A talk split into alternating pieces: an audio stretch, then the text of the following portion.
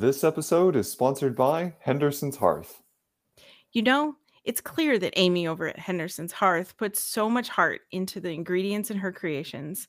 They're healthy, easy to prepare, things like soups, bread mixes, jams, and just like Samhain, steeped in Celtic tradition. The ingredients are either grown by her or acquired locally and prepared in small batches. One of the products that caught my eye early on was the orange ginger marmalade. It reminded me so much of growing up with the Paddington Bear series that I knew I had to order it. If you've ever wanted to know the secret to talking bears, their orange marmalade is exactly what I imagine is worth keeping an emergency sandwich under your hat for. And while I don't have a hat that could hold a marmalade sandwich, I can put some on a delicious slice of their Irish brown bread. And what do you know? With their bread mix, I made it myself.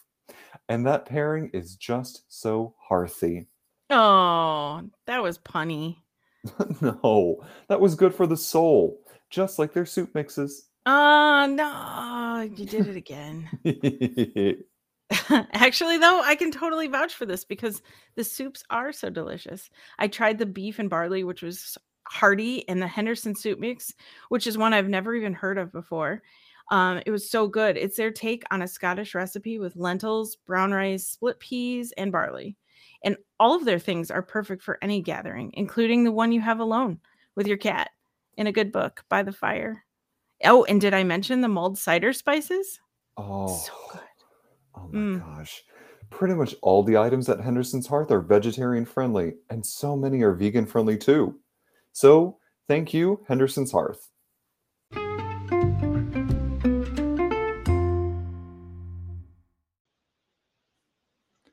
Hello, and welcome to the Modern Romantic Podcast, where we celebrate romanticism through many creative outlets and passionate people doing some amazing things. Hello, I'm an archaeological wonder. Hi, my name's Trey. Uh, find me at, at OrpheTunes on most social media outlets. And I'm joined by my co host, Emily. Hi, Emily. Hello. Um, today I am agricultural achievements. Yes, we love agricultural achievements. I knew you'd. Um, I knew you'd get that. um, before we dive into tonight's episode, uh, we would like to give a special shout out to our longest subscriber for the podcast channel. Uh, can we please get some love for our 13 month subscriber, Kaz? Hi, Kaz. We love you. Yay, Kaz! Thank you for being here for 13 months and plus however many days. 56 Yes. episodes or weeks or something like that. Yes. Yay! Uh, but we are super, super happy to have you back with us, and we're super happy to have all of our audience members, including the cat who's currently meowing in the background. Uh, That's mine. Yeah, sorry. no worries. Um, Emily, would you like to introduce our fantastic guest for the evening? I would. Tonight, we're chatting with someone whose voice you might recognize. Uh, saying he is a gemologist and a university professor feels rather simple because he's also like a top expert on geological and environmental sciences, stone and architectural re- restoration, and cultural heritage management. You might know him from Nat Geo, Smithsonian, PBS Nova, and more. Ladies and gentlemen, Nabateans and stone golems, Tom Paradise. Hi, everyone. Good to have you here. Yay! Thank you for coming. This is very exciting. Oh, me too. So, Sorry, I'm trying to grab my cat at the same time. She's very... see, it's this thing on literally every single episode where I'm anticipating that Emily's going to ask a question, then I'm ready to ask a question, Mhm. and then we both just wind up doing this. It's a bit. Um, one thing uh, we kind of want to start off doing um, is just ask. Um, you know, you have such an extensive, extensive background to you. Um, one of the things that we, when we were doing our research, was we found out that when you were 23 years old, you got called to go to Jordan. Um, can you talk to us a little bit about that and what made you say yes? Um, it was, um, I. People often ask me why I like ruined and buildings falling apart, and I think a lot of it had to do with growing up with an Italian mother and being dragged around to see these things as a kid and always wondered who lived there, who was in these buildings, who built them, what happened here, what did they eat. And so I had a um, an opportunity when I was young to go to the Middle East, and I always loved it. And then a couple years later, I was actually asked to visit Petra specifically for the filming of a very large movie, famous movie that made Petra kind of, you know, put it where it is now. Right. And I really didn't know much about it. And all of a sudden, I'm behind the scenes and I'm kind of making sure no one wrecks anything. And that was the beginning. And I've worked over there now. This would be my 34th year this summer. It's Wow. crazy. Yeah. Never looked back. Yeah. But you actually like moved there. You lived there. Yeah, um, I lived there off and on for three years, um, thanks to the American Fulbright program. In the old days, they would send you overseas for years at a time. Now, it's only kind of a year program. But I'm really lucky to have been awarded a Fulbright, and I just picked up and moved to Jordan. And it was great. I lived in Amman and kind of commuted to Petra, and then lived in Petra and commuted to Amman. It was just you know it was great it was that time in my life you know before there are kids and before you have you know other kind of commitments it was the best it was the best and jordan is just one of these countries that it's just so welcoming so comfortable so easy right? The food is the food's you know there's no surprises. I was Um, going to ask that. Like, I don't know anything about the food there. it's i mean i love it. Growing up again with in an italian and french family the food wasn't that far. I mean some of the things we already know like you can imagine the falafel you know and shawarmas Oh, and yeah, all that kind of stuff. Oh yeah that's really sort of you know fast food in jordan Okay. and then you have they cook with a lot of rice they cook with lamb they cook with things that you know italians do anyway. So i loved it. I was just utterly surprised how friendly everybody was right off. I mean like in an italian family you know you know who's your friend and who's not right? And i felt the same way in jordan. I could tell that these were family. This this was great That's awesome. Did did you have anything that surprised you going over there? Did you have any like preconceived anything that was like totally different when you got there? Yeah, especially because the first couple months that I got there, I maybe the first month or so, I was living in Amman, Jordan, the capital, and it's it's a big city. So I was expecting the Bedouins and the camels and the goat tents, you know, and and people eating with a fire in their house, and and so it kind of made me laugh when I go to Amman that it's a big city with boulevards and you know hotels, and so I went, oh yeah, this is funny you know, I, I had all these preconceived ideas about Bedouins and camels and tents.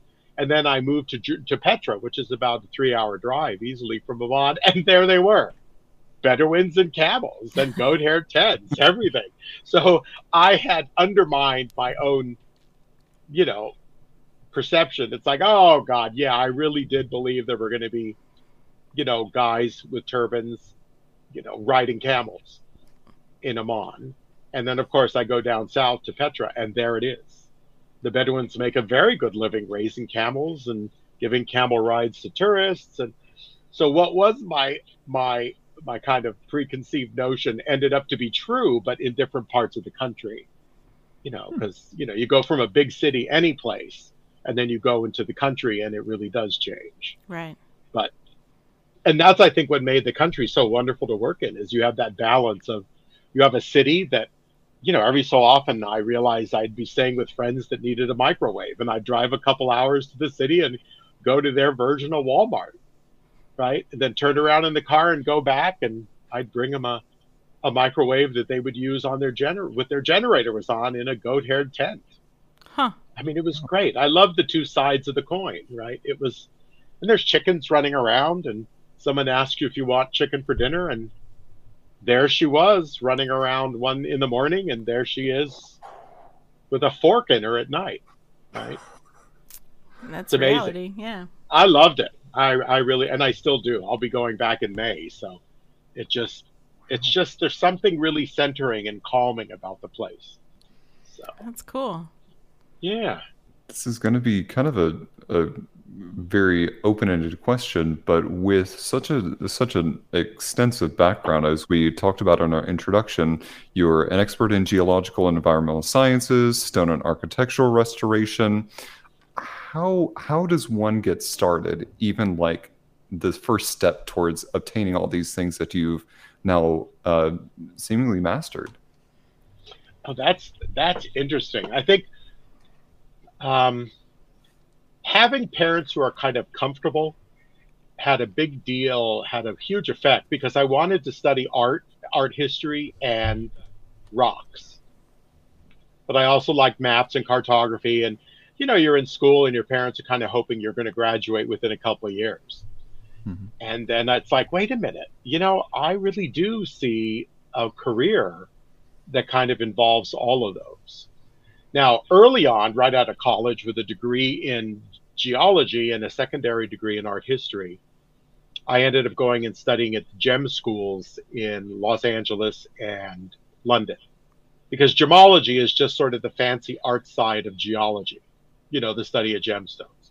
So, mm-hmm. but that was it. When I was finished with my gems and my geology and my climate and my architecture and art, all of it came together. It's like I know exactly what I want to do. And it's not that weird. What was weird is how few people had the same vision as I did. I thought, oh, this would be this is a cool field. You get to study stone buildings and art and even statuary. You know, you get to look at stone work. And then I realized, oh my God, no, this is really kind of an odd field to pursue. The nice thing is working in a university, um, you have students that you can guide into those paths as well, right? And if they have those kind of odd, kind of interdisciplinary, multidisciplinary needs in art history, rocks, architecture, all of that stuff, this is the best place to be.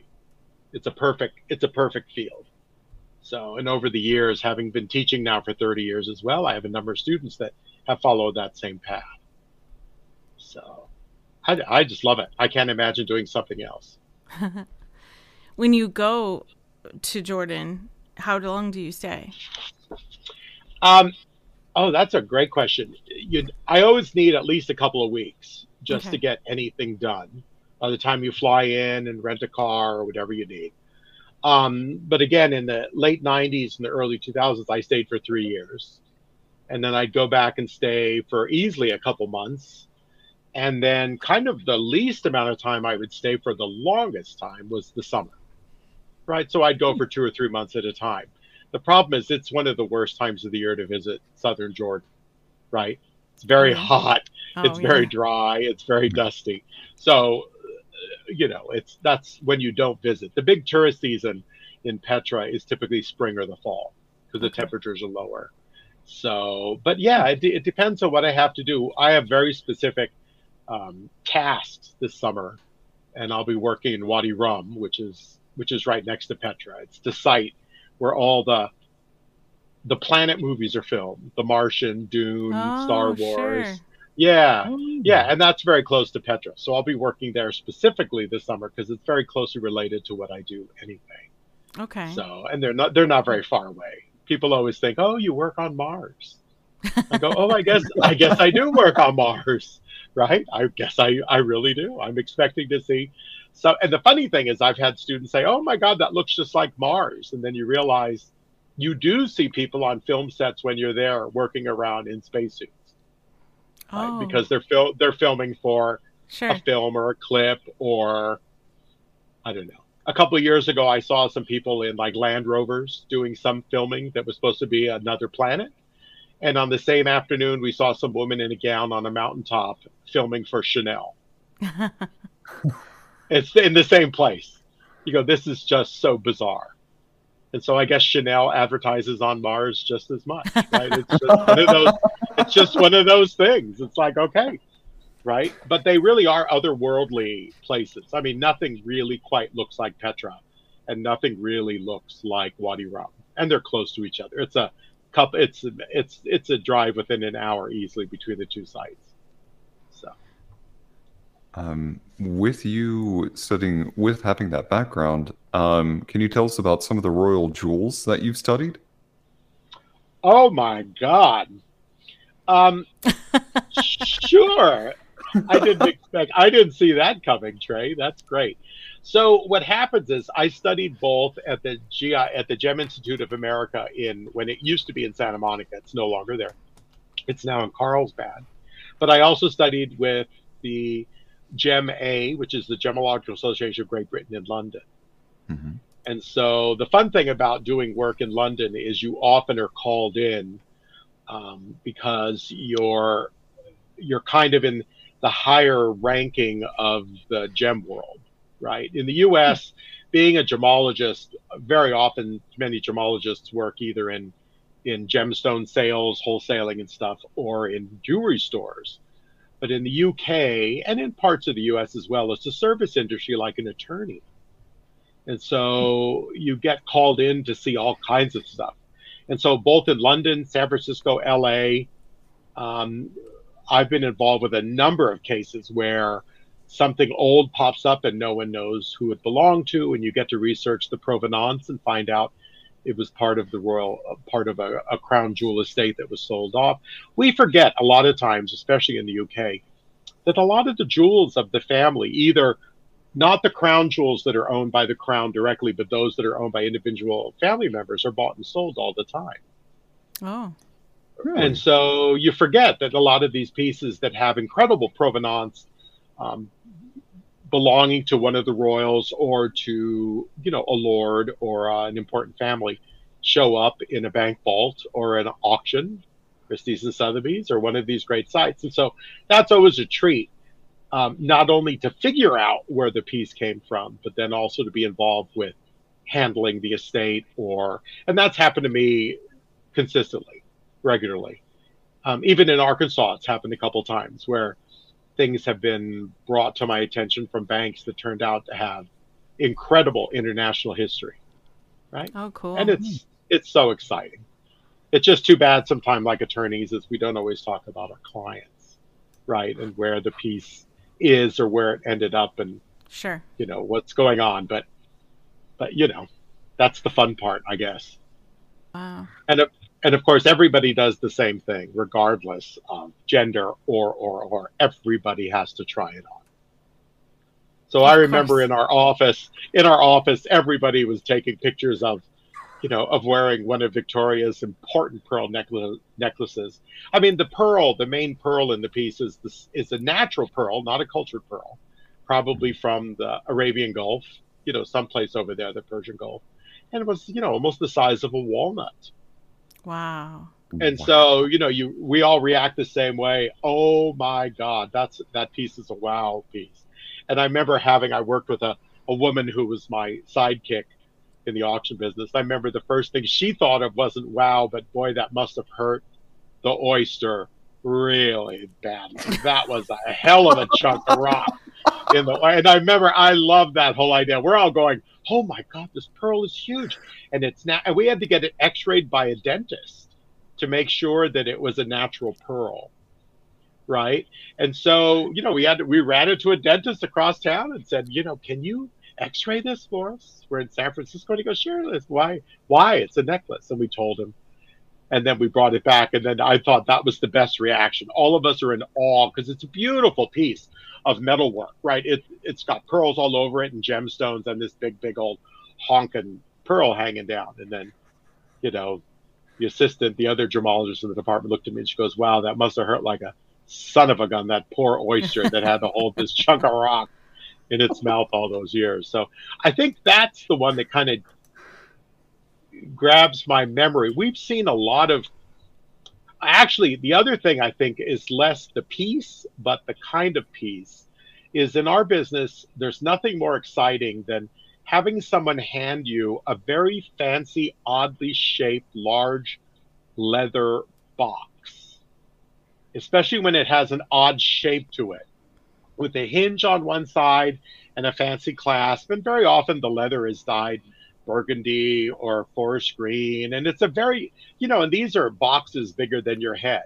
kind of things because you know when you see that box and you open it, it probably contains a parure, right? A full suite of something, including okay. a tiara and earrings or eardrops and a necklace and maybe a couple bracelets and and and it's called a parure if it has the tiara and if it has everything else but a crown or a tiara then it's a demi parure so okay. to find this leather box knowing you're going to open it and see something inside. And it's typically a match suite. So it could be diamonds, it could be sapphires, it could be citrines. One we saw that was spectacular, we, as best as we could figure out, was probably Persian and was this magnificent piece of diamonds, yellow gold, and turquoise. And the finest blue with the most beautiful gold color you can imagine in this full suite with two bracelets, a necklace, earrings, the whole thing. No crown on that one. Right. Right. right. So a demi. Yeah. So the. Is it? Yeah. Pure... So the per. Say the word again. Parure. P A R U R E. Okay. And so that's the thing with the tiara, and then the demi is the one without. Okay. So, cool. And tiaras is a hard. It's a hard sale these days, right? You know, you need a certain market to sell a crown or or a tiara. So right. but for us, when we see those, we get excited because you know it should be in a collection, or and there are people I I'm assuming that still, you know, you go to grand events or galas at an opera house in one of the major cities, and sure enough, there's some old gal there with a wearing a full parure. I mean, if I had one, I'd be happy to wear one around the house, even. But I, I mean, a great idea. idea. Why not? But you don't want to. Yeah, but Emily, you don't want to split up the parure. So if you're going to wear the crown, you got to wear the bracelets and the eardrops and the neck, the whole thing. Go big or go home. That's exactly right. That's right. Oh my God. so Archer, I hope you're listening to this because I hope that your Valentine's present to Emily is um, a parure of whatever her favorite gemstone is. That's right. I love Sweet. it. Yep. Pick a color now, Emily. pick do a color now. now. Do sure, do it. One. What's your birth month? October. So opal would be my birthstone. Yeah, that's a hard one because it's fragile, but yeah. it's still spectacular. Then go straight for the Tiffany demi parures. Tiffany did a lot of work with enameling and, and opals. Okay. Yeah, yeah. he said like maybe said, maybe I can find one on Amazon. go. That's it. That's it. We can get you a plastic one on Etsy. Sure. I like it. No one will know. Just make them stand three feet away. Right. Is a black opal a natural stone? Oh yeah, definitely. Okay. We kind of we kind of break opals into a couple categories. But no, black opal is the most durable and I think the most stunning from a distance. Yeah. Right. Some opals kind of bleach out in the light the the craziest opals that we don't see very often, and we handled a large one years ago, are called crystal opals. Oh. And it looks like a piece of white clear glass, colorless glass, until the light hits it, and all the opal colors are in a transparent piece of rock. Wow. And they're spectacular. They're it's I mean, we joke that it's the Arkenstone from the Tolkien books. Right? It's that... a big rock of transparent clear glass and it sparkles like nothing else. They're spectacular, but they're soft. It's a tough. It's a tough one. We found a, we handled a large ring years ago that was a beautiful um, Art Nouveau piece, turn of the century, that was spectacular, and it was faceted. Oh. So from a distance, it looked like a big giant diamond, and then up close, the whole thing glittered in all the different colors. Okay, I that's maybe something I should aspire to have at one point. Crystal. Oh, you can find them. They're they're around. Because it's not a big part of the market, like white oh. opals or oh. boulder opals or black opals. Oh yeah. Okay. Good to know. Thank you. Sure. Okay, listening audience. My birthday is October twentieth. we've got we've got six, seven, eight months to build a crystal yeah. opal parure for you. There we go. I like it. So I will handle the uh, the parure box itself. If our listening audience can handle the other collection pieces, I will just please ship two. I'm kidding. Yeah, we need a proper leather box with a hinge that is uh, dyed a gem tone, right? Is it- Oh, excellent. with a fancy I- clasp. But Trey, I'd hate to even think what it would cost to have a parure box made now. I bet it's a lost. It's a dying art. I bet it would cost thousands of dollars to get one ba- made just to fit a suite. but we Hmm, know a leather worker. we do. Ooh, We do. Yeah, it's and and sorry, go I ahead. love it. And and you know a gemologist, right? It's even, oh yeah, Right. We pieces are falling into place. That's it. Oh, and we know someone who can actually craft these into some uh, beautiful jewelry pieces if we asked her nicely enough. Oh right. We do. we do. Okay, so um yeah, I think this is coming together nicely. Thank you, Tom. Sure. Uh, Archer, you're not gonna you're not gonna be broke. Uh, you're just gonna have to eat Chef Boyardee for quite a while. Lots of ramen.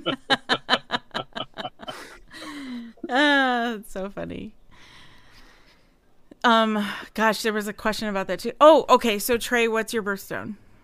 Oh, uh, the pearl. I'm born in June, so oh, pearl. okay. All right. Well, pearls. All I June is also ruby. I think. Is it really? Yeah, and most most months have two stones. I did not know And this. so some don't, but I think ruby. Kaz is saying Yes. July is Ruby, and so Okay, is then what- Sandra. Um, so someone mo- can check for me. No, amethyst is February. February. Yeah. it's June is pearl. alexandrite, and moonstone. That's that's it. Ooh, Thank you. moonstone. That's it. Also a little soft, but your alexandrites are tough. There you go, Trey. A little expensive, but you know that's a that's a great one. We always we always look at the durability of stones, right? Especially Okay. for something you wear all the time, and so that always worries us when you know years and years ago we had a client come in with a very very important, significant emerald ring, and it was in two pieces. The gemstone was cracked right down the middle Oh, and she had worn it skiing and she hadn't she hadn't hit it at all but Hmm. she fell into a snowbank and the cold the shock in the cold the temperature just split her stone in half oh. well that wouldn't happen to a lot of gemstones but a lot of gemstones it would and so you know we're always we're, we're always warning people that's a great idea for a wedding ring wedding gemstone that's a bad idea that's a good one Right. and that's something like pearls and moonstones would be really fragile for an everyday ring, but an alexandrite would be fantastic. Okay. Right. I- So that's what we're always looking at, you know, recommending to clients. That's a good idea. That's a bad idea. And mo- that's why we have a number of gemstones that are specific to um, all of the birth months. Okay. Kaz said her So- wedding her wedding ring is amethyst. Is amethyst a It's a quartz, so it's amethyst is tough, but it'll abrade a little bit. It will because quartz is the most common mineral material on Earth, and most of our dust is made up of silicas like quartzes. It Mhm. will slightly abrade every time you polish it or rub your finger across it. But amethyst can always be repolished. It's great, and if you and there are some purples of amethyst that you don't see in nature in any other you just don't see in any other stone. That deep, rich purple is gorgeous. Now, the thing to important, especially for people listening, is that amethyst though bleach in the sun. So Oh. it's it's really a bad stone to wear in bright sunlight. When we look at old amethyst pieces like um, some of the Napoleonic pieces, you'll Mhm. rarely ever see them in a dark purple because it's so old. They've been in and out of vaults and you know leather cases over the years, and they slowly bleach. Wow? So it's just it's one of those gemstones that makes us sad that you knew at one point it was magnificent and now it's kind of purple pink. Okay. So and we then we that's why we often advise a lot of jewelers that you know they're trained as they're they're artists and goldsmiths. They're not gemologists, and so We're called in a lot when someone has an important stone. We recently had a client call us about a very large yellow diamond. And the jeweler was worried that the yellow would burn away if they torched it in a setting. Oh, Right. And so, no, it was, we could say, no, that's, don't worry about that. That's okay. Yellow diamonds, pink diamonds, they hold their color. But some gems we do have to worry about, things like that. So, yeah, so Trey, don't go for the pearl earrings. go for the amethyst ring, right? Don't, Man. because they, they just wear out. Dang it. Ruining my dreams, but I appreciate I appreciate it. I I agree. Yeah, I got rid of my pearl drops a long time ago. They're just they're just they're just fragile, right? right. Go for the tough stuff like rubies and sapphires, and you'll have them forever. Okay. I think it's kind of interesting that we're on this topic, and um, I've never actually been a diamond fan. Like I've always been a fan of doing something um, a little against the grain. It's not that I don't like diamonds, um, but uh, my dad actually got my mom this gorgeous engagement ring with um, some emeralds set in it, and then he put like little teeny tiny diamonds around it to kind of emphasize the emeralds. And I always thought that that was like really gorgeous. Um, and then he bought her, I think, like a topaz, um, topaz necklace at some point.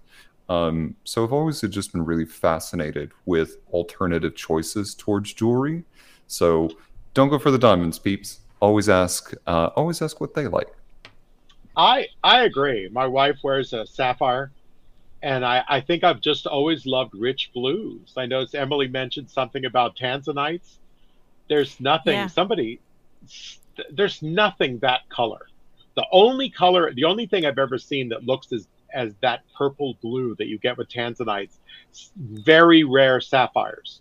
You will see having that blue purple, but nothing other than that is really a tanzanite that rich sort of dark royal periwinkle color and i Mhm. think that's why I, I go to color you know the whole the whole business of gemology is about that sh- spectacular splash of color that nature made and humans kind of enhanced with faceting right. My so my everyday earrings are tanzanite. The ones I'm wearing right now. I almost never take them out except to clean them once in a while. And um, I never thought about the the durability of the stone in wearing them every day. It never even occurred to me until just now today. And um, so now I'm thinking maybe should I second guess myself, or would a tanzanite ring hold up even? tanzanites hold up well they don't shatter but they'll slowly abrade over time. They're not the hardest of gemstones but it's a it's it's a great ring. Now the other option emily that is beautiful but they're hard to find are called sugar loaves. And it's when the gemstone is faceted on the bottom but rounded on the top. Oh, interesting. and tanzanite sugar loaves are to die for. Oh, they're incredible because it, you look into it like the sea. It's you're not getting the sparkle to your eye; you're just getting the rich blue color, and so you just feel like you you could just get sucked into that depth of blue, purple, and all that stuff. But earrings are different because we tend not to beat them up too much. True. Engagement Yeah. rings, you know, that's what we tell people. You know, stay away from the emeralds unless it has a good guard or skirt around it of diamonds or something. Um, emeralds are real sensitive to changes in temperature. Rubies and sapphires last forever, like that. Mm-hmm. Same thing with many of the garnets. And garnets come in every color but blue. People don't mm. realize that when we think of a mm. garnet, we think of that dark kind of inky wine color Yeah. Mhm. but there oh my god there are spectacular orange and yellow garnets and beautiful greens one of the most expensive gems is probably a very fine bright green garnet called a demantoid Hmm. and they literally look like a cross between an emerald and a diamond. Wow. they're spectacular. And so we they were common not common's not the right word they were popular with the czar family in russia 100 years ago. They they used a lot of demantoids but they're spectacular because they sparkle like a diamond but it's the brightest. I've had i've heard people say it looks like the most beautiful faceted old seven up bottle you remember that old thick green glass Yeah. and Yeah. and they're they can easily outpace in price some of the diamonds, but nothing beats the price nowadays of colored diamonds. Blues, pinks, red diamonds are still the most valuable of the gemstones, and some pinks get pretty close. But I- there's you, blue blues are also beautiful. I mean, there's colored diamonds are incredible. I've seen like something called a salt and pepper diamond too that made me think, oh, these are just occlusions that are now trendy. Is that true? Yep, that's it. Well, and uh, some of the lesser quality diamonds are these, you know, diamonds are rated on a scale from colorless to a bright yellow Okay. to a, a kind of a yucky yellow. When they get darker than that yucky yellow, then they become fancy yellow and they're valuable again. But if they tend towards a gray or a brown, they they drop in value. But it's brilliant now that some diamonds are being marketed as coffee diamonds Yeah. or smoky diamonds Mm-hmm. right? Inky diamonds, and those are actually low quality stones, right? They're not as valuable as the others. But but when they're matched in a set, you know, when you have a bunch of coffee color diamonds that aren't valuable, but they're cut beautifully and they're matched in a set, they're spectacular, Sure. right? They they Mhm. really have a, a, a place. But no, I love it when they're sold with cute names. We have to give a good name. Yeah. We joke, you know, in San Francisco, we need to call them fog diamonds Oh, sure. You know, Fog. right? That are kind of inky and gray, and yes, they're the San Francisco fog diamonds, The and then you Misty have a whole new Mountain marketing. diamond. Right. That's it. Exactly right. Exactly. So, See, oh, go ahead, Trey. Um, see, this was just a ruse to get you to talk about gemstones because we're really just, um, we're really just trying to build up our jewelry collection. Right. Our per, I- I can't say the word. Our Peru. Per, what is wrong with Parure. me? That's it. That's it. Thank you. Our Perfect. parures. Perfect. Multiple, uh, multiple per closets. That's what we need. I love it. And you know there's someone with you know there's someone with kids named Perur anyway, Oh, right? didn't think of that. Oh, absolutely. So what? I have, a, I have a strange question, and if you can't if you can't quite answer it, I understand because it feels like it would be really involved to me. But what if someone were to bring you a stone and say, "Hey, can you look at this for me?" I don't know what it is. I inherited it. It came out of like a safety deposit box or whatever, and it's just like a green stone. How do you? There's obviously, I'm assuming, a process and also your expertise, but uh, what when you look at it, do you go, "Oh yeah, that's obviously a whatever," but like to someone else like me, it it could be a emerald, it could be a citrine, it could be a topaz, it could be a, you know, because so many, uh, like just like you said, um, the re- the one red stone isn't always red; it's orange and yellow. S- Just like sapphires can be different shades, so there's there's a lot of overlap. How do you know the difference between a topaz and a sapphire? No, this is this is great. I always tell people if you go to visit someone and you're having them look at gems, if there's no microscope around, turn around and leave. Because we always need our microscopes. We always do. And so we can eyeball something and say it looks like this, but let me find out. We have a lot of toys in the business. Okay. And a gem lab looks like a doctor's, like a clinical laboratory for medicine. I mean, we've got refractometers and microscopes and spectroscopes. We've got all these things, right? It's one thing you said, Emily, that is making me grin is that when I worked for Butterfield and Butterfield, the large auction house that became Bonhams in San Francisco, they had auction houses all over. Every Monday morning, we had our antique roadshow before there was an antique roadshow. Okay. Cool. So in the in the 80s, before it was a thing, every Monday morning, I would people would line up with their stuff, and they'd be assigned to a different specialist in the house. There's the the Persian carpet guy, and the wine guy, and the American painting guy, and the furniture guy, and then of course I was the director then of gems and jewelry, and I'd get so you have to like deal with this all day long for that whole Monday. And Sometime it's so exciting because someone comes in with something junky and you have to tell them that and that it had incredible sentimental value. And someone comes in with something awful that they wore as a child and it turns out to be a hand signed very rare tiffany piece. And so but we need our equipment. We need our toys to verify. The nice thing is if it's a beautifully made piece of jewelry typically you indi- it indicates that the piece the gems in it are also of the same quality. But that's not always the case because the hardest thing for us to tell clients is that things like rubies and sapphires have been synthesized for more than 100 years since the 1880s 1890s Mm. so people come in and say this can't be a synthetic because it's been in our family for generations.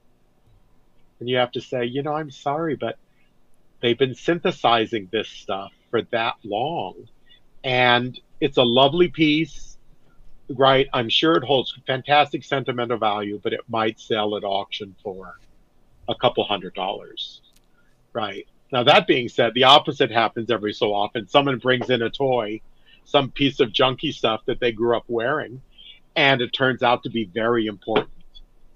So Wow. we had i had a kind of a biker chick come into my office once in black leather the whole thing with the motorcycle helmet and she pulled a box of jewelry out for me to look at it and she was wearing a piece on her hand that looked nice all of the stuff in her box was okay was not very nice a lot of it was mixed metals and gold plated things like that but the piece on her ring looked on her hand looked nice so I asked her if I could take a look at it. Don't forget about the ring on your finger. And she goes, Oh my God, that's my taco ring. I said, Taco? Like, like burrito taco? She goes, Yeah, it's my taco ring. I've had it. My great aunt gave it to me when I was a little kid, and I've worn it all my life. I never took it off. So I said, Okay, now you've got me. Why is it called a taco ring? She goes, It says taco inside. She took the ring off, and I cleaned it as best as I could on the spot looped it, pulled it down the microscope.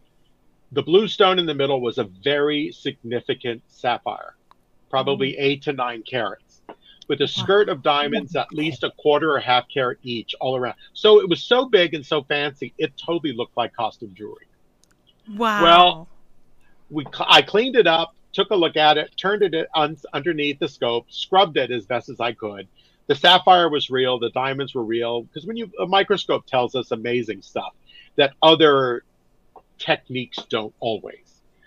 And it was a taco ring because it said taco inside, but the taco was capital T ampersand C and O, and it was an old Tiffany piece. oh. Tiffany and- Oh. Tiffany used to stamp their pieces T, right, ampersand C and O. It was a very important Tiffany piece from the 1920s. So we advised her. We asked her if she wanted us to help her or what she was going to do with it. She called me up months later and she said they decided to sell it. She was in New York. She brought it to a main, a large auction house, and it sold at auction for one fifty seven, one hundred and sixty thousand dollars Wow. then, right? So I, I'll never forget the taco ring. That's an Ever, expensive ever. taco ring. That's it. and she never and she never thanked us, right? She never said thank you. Nothing, right? But that's all right. You know, that's exciting. I got to see this ring. We cleaned it up, and I mean, we found a little piece of history on a biker's hand, and she wore it under her glove when she rode them all these years. Wow. She wrote, wore that ring and didn't take it off. Huh. and it was her taco ring. So I'm sure she bought a lot of motorcycles after, after that thing was sold. Right. Yeah. Yeah, that's amazing. Do you do you um I guess it's not really a gemstone, but do people bring you things like I guess it might be considered that. What about abalone? Oh, that's interesting. We see a lot of it, especially because I grew up in Northern California. Yeah. So we see a lot. And, you know, when it comes from the Pacific, they call it Paua shells, right? It's the same thing. The Paua shells that we see in Hawaii and parts Oh. of the Pacific are is also abalone. Um, I'm a terrible one to talk to about that because I grew up with somebody ha- always having a bucket of abalone shells in their garage, right? that you use for ashtrays at the barbecue outside or hung on your fence. So, you know, in Northern California, abalone hunting is restricted, Mm-hmm. but everybody oh and but abalone washes up on shores. Yeah. So I we always have boxes of it in the house, but it's commonly used, and I think it's underrated though because it's so beautiful, right? It's spectacular. So, yeah, but it's funny you mentioned that because I grew up in the land of abalone, right? Right. Both eating it, the shells all over, right? Right. One So, man's it's- trash is another man's treasure, I guess. Exactly. Do you? Is there a difference between an abalone pearl and like any other pearl? Oh, oh my God, Emily, I'm impressed. Abalone pearls are very rare, and every so often you'll see some of the really important of the rarer pearls. The abalone pearl, pearls tend to be a pink color. A sil- sometimes they're silver, sometimes they're pink. They're very rare. They're very hard to find. So yeah, and those are natural. Per- abalones are not cultured. So in a cultured pearl, they put the seed in under the mantle, the lip of the mollusk, right? And so cultured pearls are increasingly common and they come in different colors and they can be dyed. But if you can prove that you have a natural undyed abalone pearl, there's still a that's a serious gem. And we're trained. We have to be trained in all of even the organic things Okay. like jet, you know, jet, pearl, coral, all that kind of stuff. What is jet? Oh God, jet is fancy polished coal. Oh. Fancy coal. Yes, it looks like black onyx, Okay. but it but it burns in a fireplace, right? Um, it was a popular it was a popular jewelry material during the mourning period of Victoria when Albert died. So they use it as make it as a it's super easy. It's very it's not soft, but it's not very durable, and so it looks like black onyx. And they would facet it to look like thick black diamonds, but they're opaque. And it was used in a lot of jewelry to show, you know, kind of respect at the time following Albert's death. Okay. Because Victoria, right, was in Victoria could um, wear diamonds, and she found diamonds to be absolutely um, acceptable, suitable in mourning, regardless of the size. But most people couldn't afford those giant diamonds that she could. Um, and so a lot of people wore jet in jewelry just to show their respect for the mourning of the queen. Interesting. Yeah. Is it? It's It's probably rare now, huh? Um, I don't. I can't imagine if anyone is faceting it. There, there are so many faceters now, right, in the U.S. everywhere. There's probably people faceting it, but I can't imagine there's much of a demand for polished anthracite coal. Right. It's a that's a weird one, right? Yeah, I've Well, never seen a- it that I know of. Right. Well, and, and you wonder what the symbology would be. There's got to be a joke in there someplace. Oh, I just got married and my husband gave me a piece of jet. That's what you I'm get in your stocking when you're not so good that year. Exactly right. So what does it mean? She's she's hot. She's volatile. she's subterranean. And now she's on fire. That's right. Exactly. That's it. Exactly right. So, or if you press it enough, maybe you will get. That's it. He's going to tell her to just keep sitting on it until it does become a diamond. That's it. So what Maybe he's trying to say is she's going to be under pressure with it. That's good. Yes. I love the ruse. What a lovely jet. But no, you see jet jewelry. The problem is the jet jewelry became a type of black glass called Vauxhall. So in the UK, Oh. especially, you see a lot of jewelry made out of black glass. And that was popular in its but Vauxhall jewelry is still popular now because it's still period stuff. Right? So we're looking at stuff from the 1860s, 1870s. So it still holds value just because it's not valuable material, but um, historically it's important. What is the oldest piece of jewelry that was still intact that you've been able to to take a look at?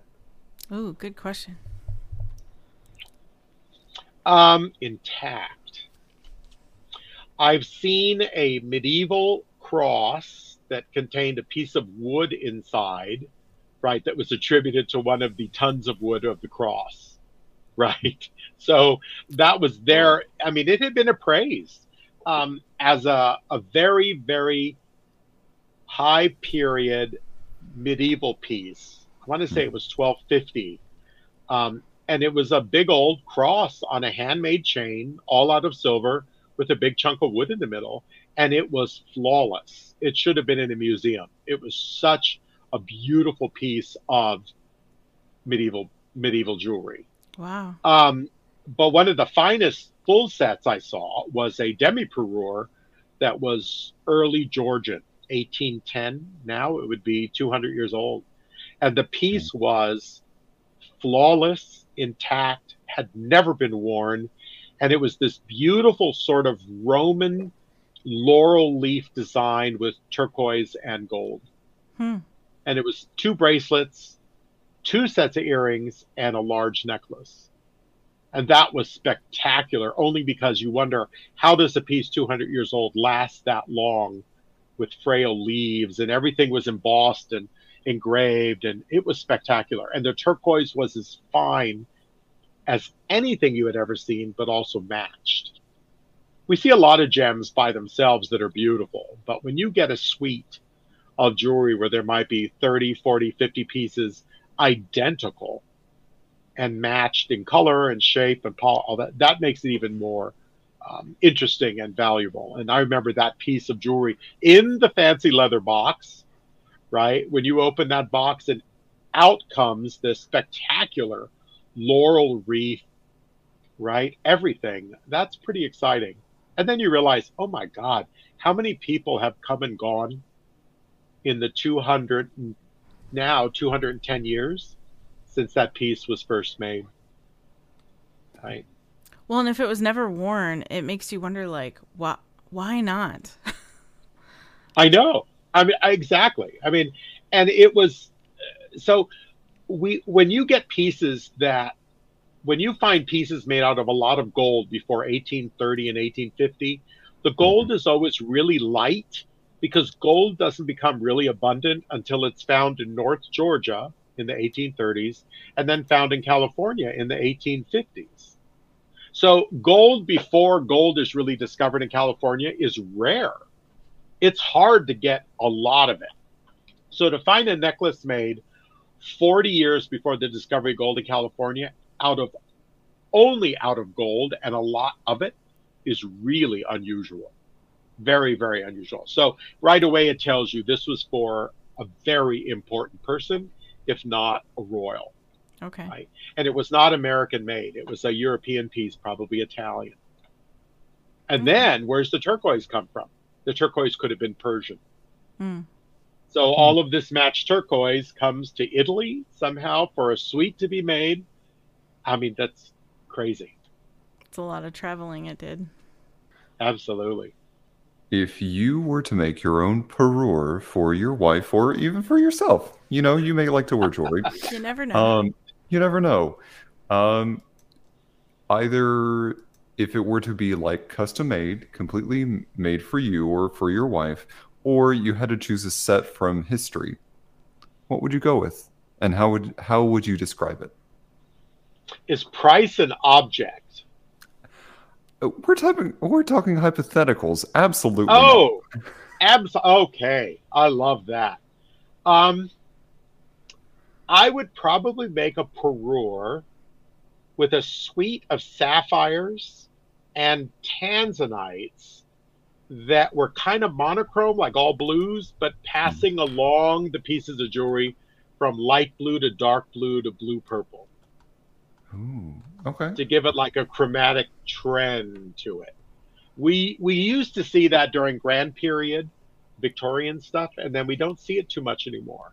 Now they go with the rainbow stuff, or they go with all the same color. But every so often you'll see a piece intentionally made with a very slight change in tone, but still hmm. monotone, like all blue or all green. Excuse me. And that's oh that's always, um, I think, the rarity that someone took the time to match the stones, not changing color, but having a, a tonal change from the beginning to the end. Like a gradient. Exactly. Yeah. A toast to Caponis. To- he Cap- uh, Caponis was our moderator for a long time and and passed away last year. And so every now and then we'll do a toast to Caponis, and we might as well since we're all thirsty right now anyway. Oh, I love that. I think I'll steal that one of these days anyway in the classroom and have my students toast to Caponis. oh my gosh, that's amazing. It sounds like it should be a toast to Caponis. He, I yeah. love that. Thank you. Well, he was an important person to our history, so I think that fits. Yep. To Caponis. To Caponis. So is um sorry Trey, please go. No, go. You started before I did. Go for it. Oh, I was gonna say what what part of what I mean because you do a lot. You you have consulting. You do you teach. You you do a lot. What I, I don't want to say what's your favorite, but what is the, what is the thing that gets you the most excited? What's the phone call that you want to answer? Wow. Um, they for the jewelry question, the gem thing, they found a box unmarked in an unknown safety deposit box in a big city. Just a mystery. Oh yeah, that's like a shoebox, and it's jangling. And they send a photograph, and all you see in the photograph is a lot of glitter, metal, color. I think that would be the best. And you have no idea how they don't know how it got there. They don't know the provenance. They don't know anything about it. That's the most exciting because then I also love the research, right? Let's start digging around and trying to figure out who this belonged to and who made it. And this is where hallmarks, you know, we love our hallmarks because the hallmarks are, you know, allow us to kind of trace sometimes the history and the path. You know, how did this thing get to here? That's always so exciting to me. I think that would be, yeah, that gets me excited, You know what? right? Trey, when we write our screenplay, we need to write it about this, and then we'll have it star Tom, so that when it actually gets filmed, it can be like him living out his dream. But it'll just be for a movie. But at least you'll get to do that. And then we could I'm- like then we could film part of it in Jordan and make it like he's on Mars, and then have Chanel being filming their uh, their, their commercial background. Oh my God, I love this. I'm in. This is this is my tribe. Yay! Okay, so that was for gems. What about any other phone calls? Oh my God. Um, um, I got one this year that was pretty close. Yeah? Where a major television network called me up and said, "Would you like to oversee an expedition to Jordan?" Ooh, yeah. Yeah, and that's what we're doing in May. Okay, cool. I didn't know And if we could was- ask about that or not. well, and that was I didn't. It had been years, and I didn't think because I had you know thrown my hat in the ring, and I thought, no, they don't want someone with gray hair. You know, they want I don't know DiCaprio or something to do this stuff, and and they said no, we want real scientists. We want guys that you know will do this stuff, and so I put a team together and wrote up a proposal and sent it back, and they said we're good. This is it. And so there's a team of about four of us going to the Middle East to do some work, to look for stuff and to measure things and to study things. And it's like, it's a dream come true. That kind of work, yeah. you know, because, because then, then you also know that, how would you say this? Spiritually, they trust you as well. Right. It's like, oh my God, they, they actually, they're out, we're actually going to do this and they have no more questions to ask. Right. You know, I don't have to, you know, sign over a house or, I mean, they literally said, here's, here's the money. This is what we want you to do. And I get to do it. And we'll be living in tents, goat haired tents in the middle of the desert with off-road vehicles and, you know, doing all the work. So yeah, that, that was a surprise this year. Um, but I hope, you know, there's more of those. Life is filled with those Yeah. wonderful phone calls and You never emails. know. Right. I know.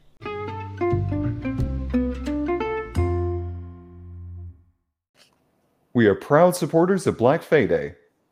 Black Fae Day is a celebration to increase positive representation of black people in fantasy. It is observed the second Saturday in May every year. So this year, it'll be on May 13th. And like last year, to celebrate, there's an official Black Fae Day fairy tale gala. The theme this year is fantastic. It's royals, and it's after my own heart. We are so excited. The gala is being held in a real castle in Rockwall, Texas, called the Castle at Rockwall. In an early celebration of the third annual Black Fae Day, we invite you to the Fairy Tale Gala on April 30th.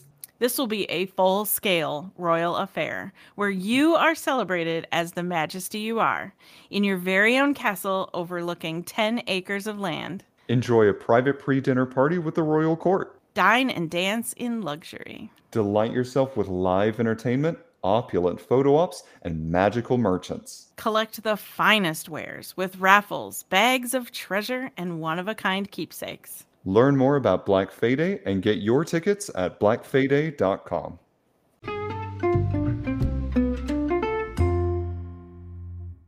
Um, I know. Archer in the chat asked if you and Indy will find the Holy Grail. How does he know we already didn't find it?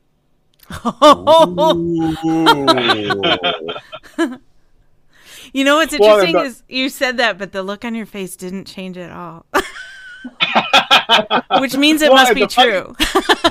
Well, and the funny thing about that is coming from a science background in terms of gems and rocks and sandstone and architecture, when I look at that, I go, I don't know if Indy would even know if he found it or not.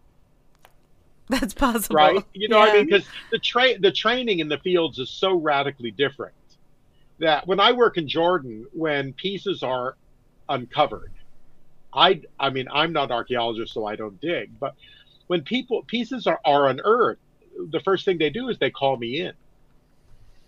Right? If they know I'm working there that that, that month or whatever. And so, you know, we're all experts in different areas and in archaeology right you're looking at context and you're looking at materials but you cannot be the architectural specialist and you cannot be the mortar guy and you cannot be the rock and the gem guy so i love it when i'm in petra that i get a call and someone says tom you know when you're done for the day come by this site because we found something here that we think are really important roman period granulated gold and amethyst earrings. And it's like oh i'm there right now. Right. And everything in, everything in petra takes an hour to walk anyway. But it's just so exciting to me when i get those calls. No but i'm joking because maybe indy if he found it wouldn't know what he had.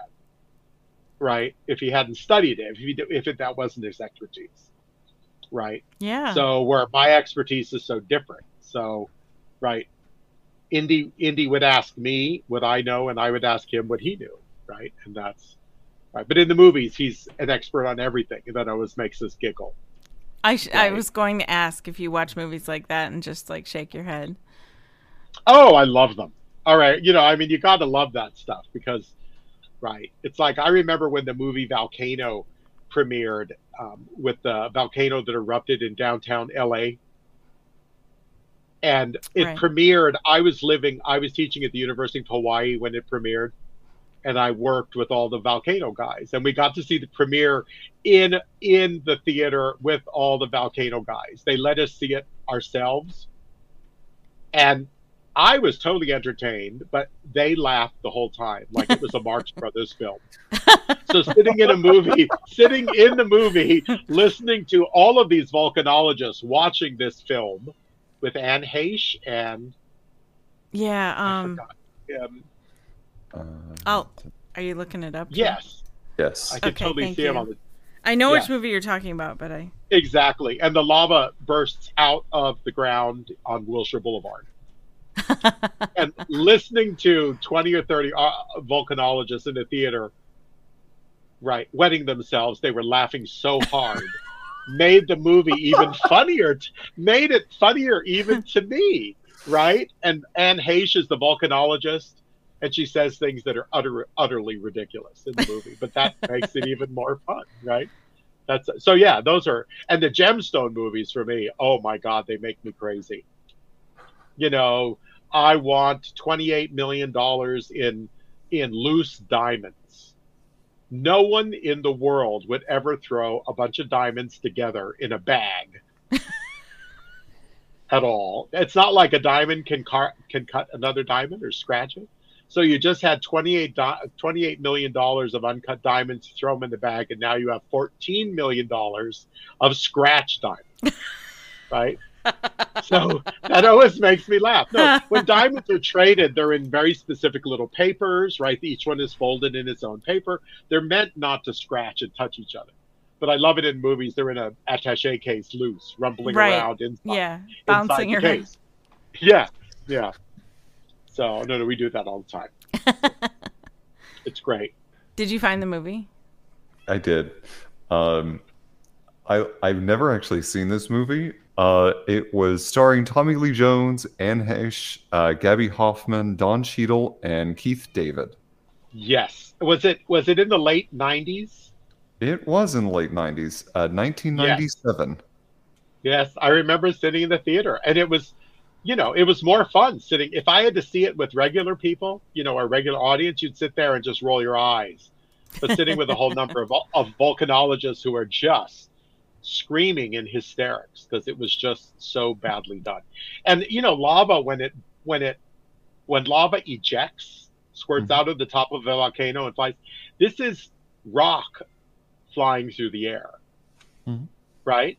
And so in the movie, when it lands on the ground, it looks like styrofoam bouncing, right? It, I mean, if you got hit with one of those chunks of rock, you would it would hurt. And in the movie, it, it looks like paper mache.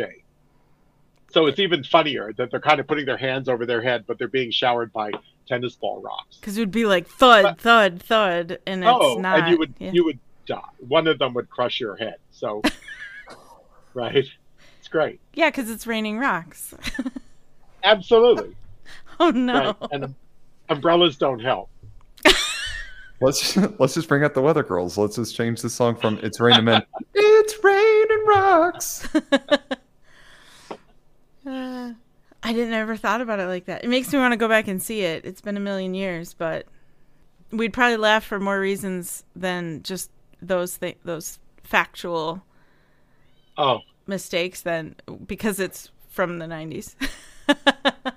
well, what you do is Emily, I'll watch it with you, and every time someone should die but does not, we'll we'll we can take a tequila shot.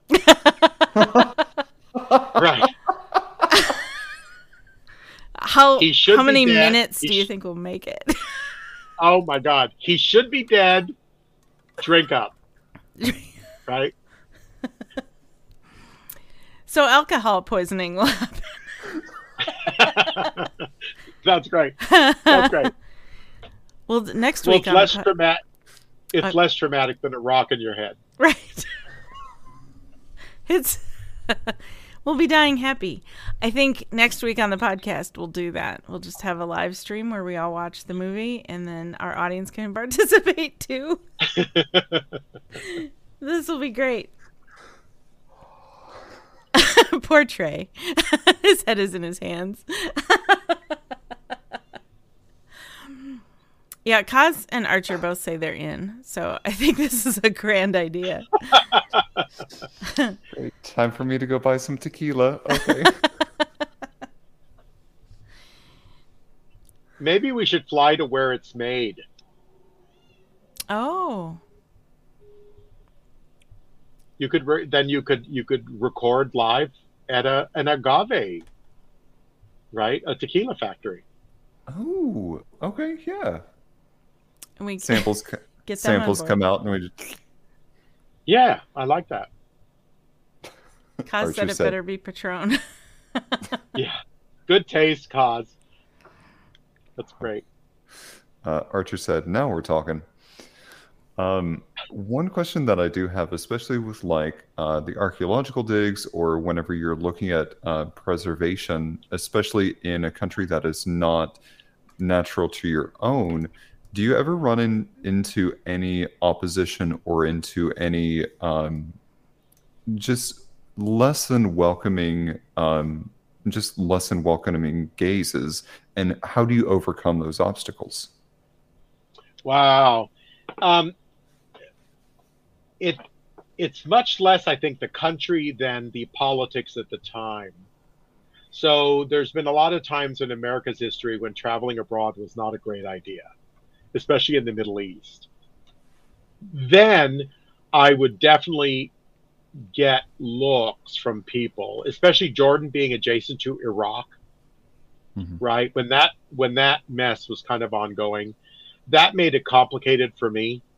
And so people would always ask me then that especially they, those who knew me, what I thought about the political situation. And that doesn't help either, right? Because either way, either answer is complicated. That has been an issue over the years, but people that know me, and, and I like to attribute a lot of it to science, right? It's easier being objective, and this is what I do. Plus, in Jordan, especially, and I've worked in Morocco, Tunisia, Jordan, Turkey. There's something wonderful about pulling the science card and that I'm here to work with you, your government, and your professors. That makes it easy because then it's it's like you know science is objective, and that makes it easier. If I was over there surveying people and I was a political analyst or a journalist, I think that'd be complicated. Yeah. But when, when they call when they think in Jordan, they used to call me Abu Hajar, which is the father of rocks, like a rock mm-hmm. doctor. And that was great. That was fantastic because it made people realize, oh, that's right, he's a rock guy. Then the next thing they'd ask me if I had gold or, or silver in my backpack. Right. So right away then, oh, okay, he does rocks. I get that. If it was politics, it'd be complicated. But it was, uh, yeah, it it could have been bad, but it, it never went there. Um, Morocco was a surprise. I was brought into Morocco specifically by the kingdom to interview people 20 years after a dis- 20 years 40 years after a disastrous earthquake that mm-hmm. hit in the 1960s so i was there 2003 to 2006 and they brought me in and i had to talk to people. I had to find survivors of that earthquake. I thought that was going to be difficult and it turned out to be wonderful because i was invited to people's homes i was taken to cafes because everybody i was trying to meet was at least 50 years old so the old guys would pull me aside and you know give me food. That surprised me because that was much easier than I thought it would be. Hmm. In Jordan, when I'm in Petra, because I've worked there for so long, they know who I am. They've met my daughter. They know my wife. You know, they know the whole family. And that's easy when I go to Jordan because then the problem is trying to figure out when you're going to get work done. Because when the sun goes down, you're in someone's house eating with their family hmm. right? And so Jordan's become a second home to me over the years, whether it be in Amman or down in Wadi Musa or Petra. So, but yeah, increasingly it's, I don't know. And, you know, with age comes that ease with kind of fitting in. Mm-hmm. It makes it easy. Also, over the years, having studied Arabic years ago, um, and then moving moving to Jordan and realizing they speak a very different form of Arabic, so when I'm in Jordan, the words that I can use are very specific to that place. Right. And so that mm-hmm. makes me fit in better better and it makes them sort of more comfortable with dealing with me. So What's your uh what is your favorite word to say in Arabic? oh wow. Pretty pretty pretty word or meaning word? Uh like, dealer's choice. Um one of the words I love that's used in a funny way in Jordan is harban. And harban means inoperable. Ooh. And so it it so like a radio that is intact but doesn't work is harban. It doesn't mean destroyed, it just doesn't mean it doesn't work. And so they'll use it in a way like um, I've had students with me and they'll say, Is his head inoperable? like is so they'll say, um, Ras Harban, does he have like a, a non-working head? I love the use of the word because it doesn't work quite the same in English, right? Is his brain not functioning? It doesn't have the same punchline punchline to it. So yeah, it, and I always laugh when someone talks about harban, or if I use if I use the word. Um, but some of the words are beautiful. I I find over the years lecturing on Petra that what Americans think Arabic sounds like is often Hebrew. Mm-hmm. So when people mimic Arabic to me, they're often mimicking Hebrew and not Arabic.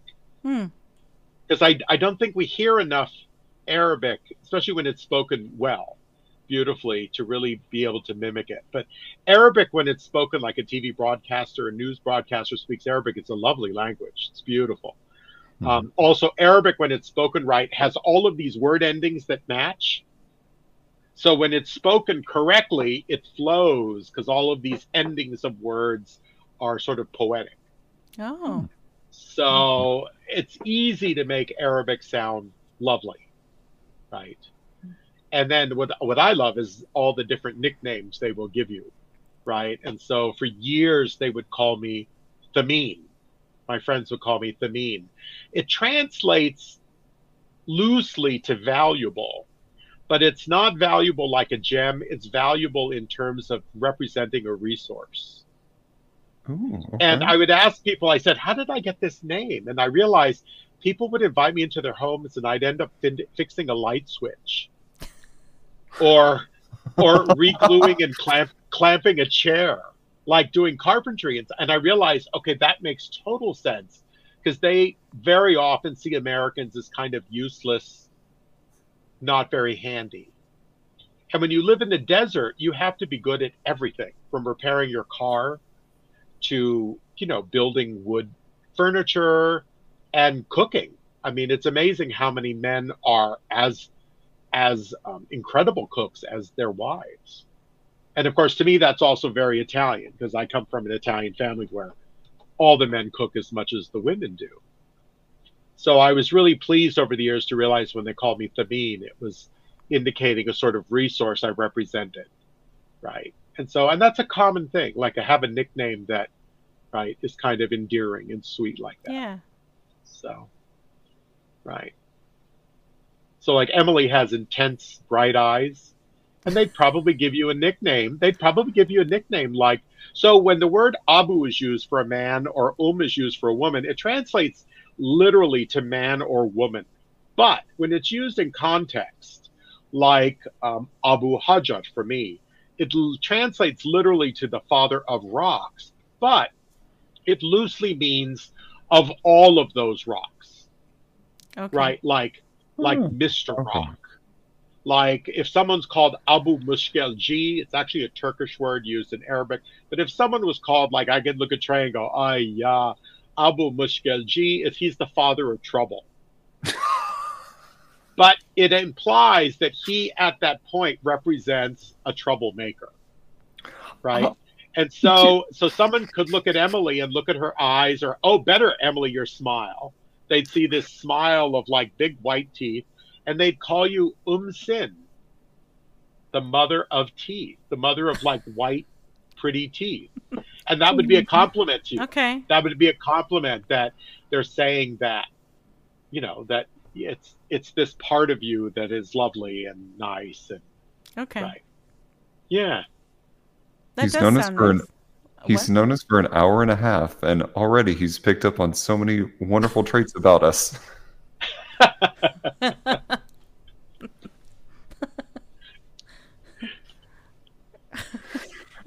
I mean, I honestly, it. It, it it honestly that's kind of incredible, and it I think it speaks to like a really rich culture and it's something that like we give people nicknames for like that's just based on their name and meanwhile they're giving nicknames based on like um features about them or based on their personality or based on how uh, resourceful they are for things. So that's honestly, that's really cool. I didn't know that. Abs- I had a student work with me for years in Jordan, and they always called him Abu Aziz, and that was like the father of all things nice.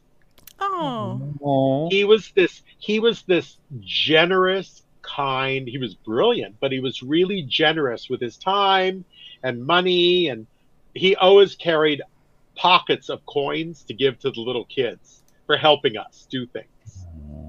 And right away, they just thought this guy was just so generous. And that was his nickname, Abu Aziz. Yeah, you don't get to pick So- your own nickname. So, Yeah, and you don't. yeah.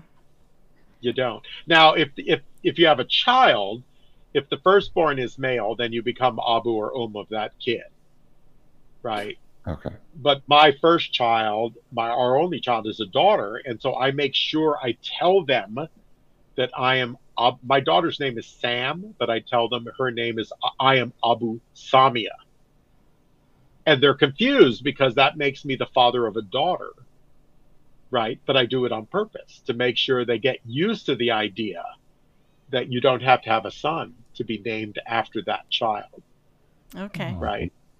So yeah, so the the people that know me will send emails to me as Abu Samia, the father of Sam, but right. So your mom Emily is Um Emily, Interesting. and your dad is Abu Abu M I can't wait to tell Abu him that. Yeah. well, and they use it in the Aladdin movies, right? Because that's Apu is Yeah. the monkey. So they're kind of using the same idea, Apu and Abu. And in Turkish, it's Ata. Ata is father. So they're all kind of close. Okay. Yeah.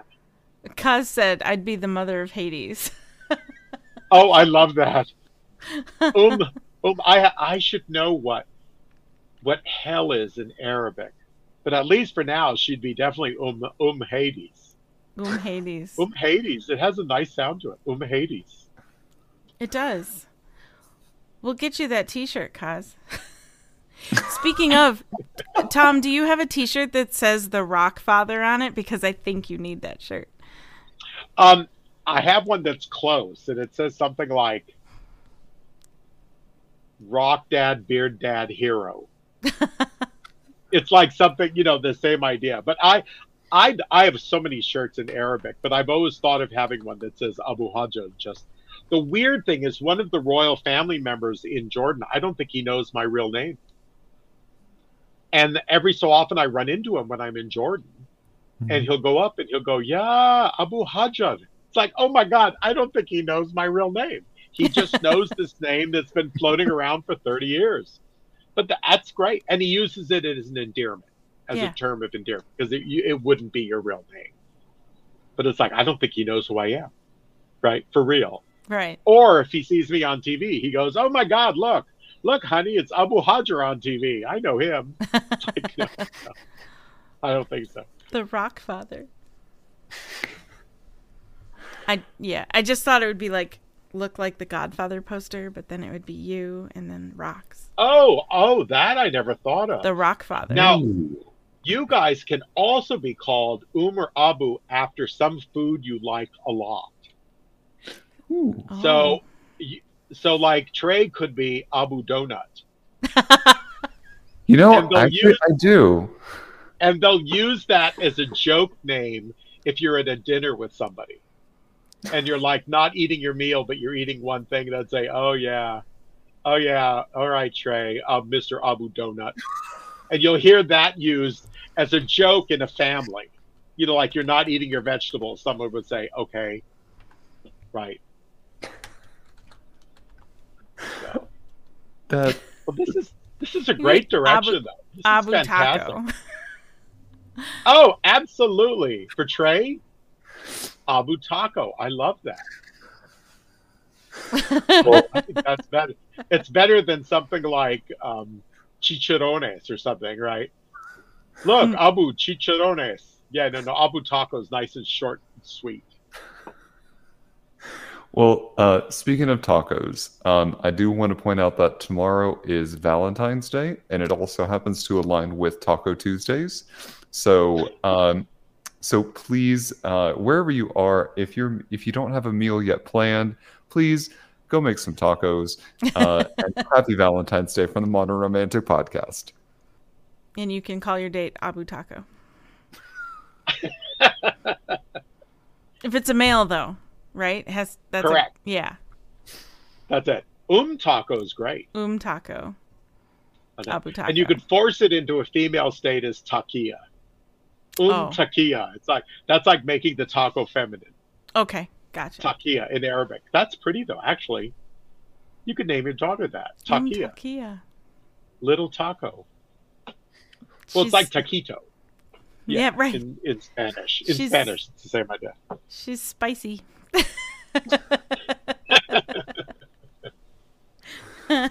Um, Tom, you- we've kind of talked about um, your work with Petra a little bit, um, but what some of our viewers may not know is that you have a very highly rated PBS special.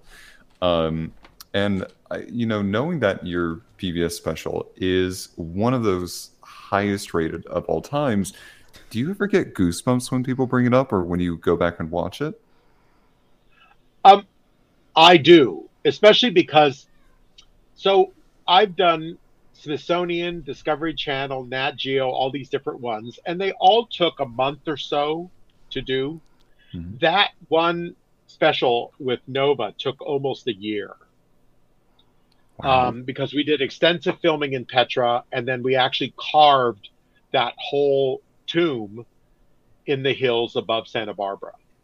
Mm. And so every weekend of my life for a couple of months, I had to fly out to the site in Santa Barbara to oversee the carving. So we used Roman tools to carve that tomb, and no one had seen that procedure done for 2,000 years. So at the time we were filming it, I was terrified because we're carving a building out of solid rock, and one bad chisel slam could take down the whole facade. So I think we were so worried about making this perfect structure on film, time lapse over months and months and months as a part of that TV special. I didn't even think of it at the time until it was being edited and put together and all of that stuff. And then we went, wow, this is really spectacular and it was done through two different production companies, one in Providence, Rhode Island, and one in LA. And that editing team did the most fantastic job. At the time, no. But then once it put together, we realized, wow, we really have something special. And then all of a sudden, the awards come out. All of a sudden, it hits the airways. Um, it premiered to almost, I think, 40 million viewers internationally Wow. And that was Mhm. only the beginning. That was and it's been on a number of times since. So all i can do is you know say i was doing what i love but they were doing what they were so good at. Right? And so and we're in the hills above santa barbara that we're an hour from anywhere with a film crew with tools and devices. I've got a laptop because i'm trying to convert the 3D in the laptop to the 3D facade to all of this building. So what Nova did in putting that together was, you know, was was amazing. And so I still get calls all the time when it premieres again, when it when it shows again on PBS. So, and a couple of other series since have been pretty exciting because Smithsonian took the track of research we had done on a great flood that destroyed Petra in the fifth century. So they Yeah. took it in a different direction.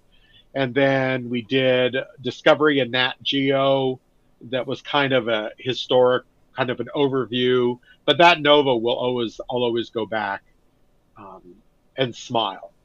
Uh, the other thing, too, is I have to say I was much more active with directing in that, right? With the cartography, overseeing facts, text and script, all of that I was much more involved with. So that makes it even more exciting, I think. But those, the two directors that were involved and their teams and the editing was superlative. Is the site above Santa Barbara still there? It is. It's on private land. A very influential TV producer owns a couple thousand acres up there. Okay. We couldn't find a place to do the carving. We thought we could do it in Jordan, and it was too complicated with administration, right? You can imagine just paperwork and stuff. And then we thought we could do it in the US. Then we realized you can't do it in national park. We can't do it in state park. So we looked at Indian council lands, reservations. also complicated because the Indian councils, right, make it complicated. So we almost gave up. And I was at a meeting in LA trying to figure out what we could do. And I had to look for the geology that ma- matched a little bit. But we couldn't get very close because Petra, Petra's rocks are more than 500 million years old. And we couldn't find anything in the US that was older than 100 or 120 million that was close, right? You know, give or take, you know, a couple million years right. here and there. And then we finally found a rock outcropping I found that was close in everything but age, but we didn't know how to get you know, a permit because it was all private land. And one of the guys said, wait a minute. I know a TV producer that has a, a huge amount of land up there. And we literally called him up. I didn't know who he was at first. He turned out to be a heavy hitter and a name you and I have, would know. And he said, "It's yours. Here, here's a ranger. Go cool. and drive around the property and look for it." We found the property on his land with a view. If you watch the series, if you watch that Nova, mm-hmm. you'll see Catalina Island in the distance. Mm-hmm. And once you know it's in the hills above Santa Barbara, it makes sense. But it's in the middle of private land. So what he's doing with it, we don't know. And we ended up doing more to the to the tomb than you see on TV we did a lot more to it. Um, and so he's got this amazing Nabatean tomb thing with steps and a staircase and on his property. It's crazy. That's pretty cool. Well, yeah. part of the reason I asked is because I have family in Santa Barbara and I just got back from there. uh-huh. I wonder if I could see it from the from where they live or something. But well, the problem not. is it faces uphill Oh, okay. It faces away from the sea. But yeah, yeah. No, no. We can we can talk, Emily. There okay. might be some way to figure something out. Ooh. But no, it was pretty exciting. And the best thing is, he is so incredibly well off. That's not even the right word. You know, you yeah. know what I mean. That kind of me- mega money. Sure. That we had an assistant with a little four wheel drive that every day he would drive into town and get us whatever we wanted for lunch. Oh. That's cool. Not not from a menu. Oh, just, oh, just whatever, whatever, you, you feel like. Eating. Oh yeah, and this kid was like eighteen or twenty. And he'd go down the hill and bring back. One of the directors loves loved milkshakes, and the kid would go down the hill and come back with a bunch of milkshakes. Now we're in Santa Barbara, so for me, it's like I want, I want the Mexican food. Yeah. I want the the local Latino yummy, yummy things with horchata and all that stuff so every day he'd bring me up the hill all the best thing in the world from you can imagine you know fresh seafood tacos with horchata ice cream and you know that a little tonya labonia made for you you know down the hill it was fantastic but you know that's the advantage of working for for that kind of power sure so it was great that makes me want to go back and uh, eat more of their food oh. Yeah, that was that's one thing. They we had lunch on the wharf at one point and there's a restaurant there. We got seafood tacos overlooking the ocean and um oh. you know, I'd done that a few times, so to me it wasn't quite the big deal that it was to my aunt and uncle who were there for the first time uh last week. So it was kind of a neat experience for them. And I really enjoyed the tacos and I thought, boy, I wish I had a place like that in Minnesota where I am right now. now I'm just gonna have to go back. That's it. Well, when you when you get used to, and I grew up on the water. When you get used to fresh seafood too, nothing matches either. Right. That's right. Yeah. It is. Kaz said, um, "I want, I'd want clams." oh, clams are good. Oh my god. I've never actually in olive oil. Oh, in pasta pasta con vongole with lemon. Oh, it's the bomb, right? Good choice, Kaz. Well, you'll have to come out there with me, Trey. Oh yes, please. Mm-hmm. Um, I do have I'll to call meet, on. I'll, I'll, meet you. Cool. I'll I'll translate California for you. um, in terms of um, in terms of like inspirations, because you've talked about how you have you've studied art history, you've uh, clearly know quite a bit about gems, geology, um, jewelry crafting, um, and so on and so forth. Um, and then you made a very specific reference to Tolkien earlier. I do have to ask, what are some of your inspirations in your day to day life? Oh, wow. That's a really, I've never been asked that question. Um, I would probably say art and nature. Right? Who- What, what you and I, and art at different scales. Nature's art at different scales. Something tiny, like under a microscope. There's, you cannot believe how beautiful inclusions are in gemstones of other minerals. Like in a sapphire, you might find a zircon or something. That scale of beauty, right? We see at all different scales. And I think it is Mhm. the scales of nature's art. I think is probably what, right, what really gets me going. That I don't think of directly until I've seen it. Right? That's a mm-hmm. tough one. I don't think I've ever been asked that, Trey. And students ask us everything you know, right? So no, that's really interesting. Huh. I don't know. I guess also having worked in a large auction house for years, I'm always impressed and intrigued on how artists, especially painters, can express a thought or a dream or an Mhm. idea with paint a blob of oil, a mineral pigment, you know, ground up rocks mixed with some kind of oil and smeared on a piece of canvas with a brush or their finger. And all of a sudden you realize you're seeing something that represents a thought or a feeling, something that's evoked, a dream. And that always impresses me because I can't do that and really get excited when I see someone who can, who may. I think that especially when I when I know how paints are made, Mhm. right, with vehicles and pigments, and I realized that was a rock, and he added linseed oil or something, and smeared it on a piece of fabric and made the most beautiful expression for a person, or the most glowing eyes, or the most, you know, it's that's a pretty amazing. I think a really an amazing thing, right? There are there are a few things for me that kind of capture the sentiment that you're going for and or that you that you've been describing and the one that keeps coming back to me if people want to ask me how why should I care about art what is beautiful about art um, or I don't I don't understand what is beautiful about this thing that's just been created um, the song that comes to my mind is from Sondheim's Sunday in the Park with George. And it's at the end of the Act One finale where the painting that he's been working on for the entire act is finally displayed before the audience.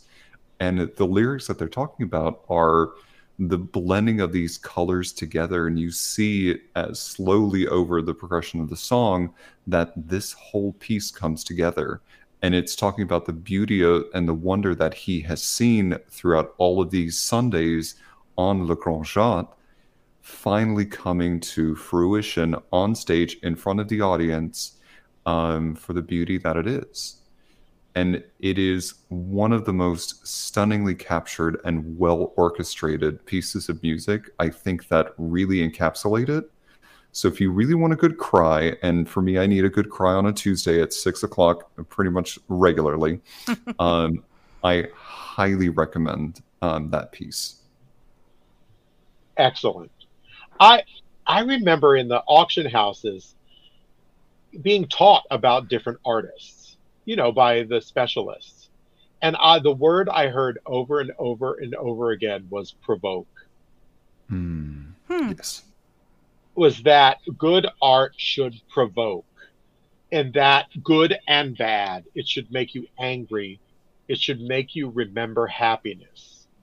It should force you to recall joy or sadness. But art has a purpose, and that is to tap into something that you have felt mm-hmm. that you might not be able to feel again, but someone is able to share their feeling with you.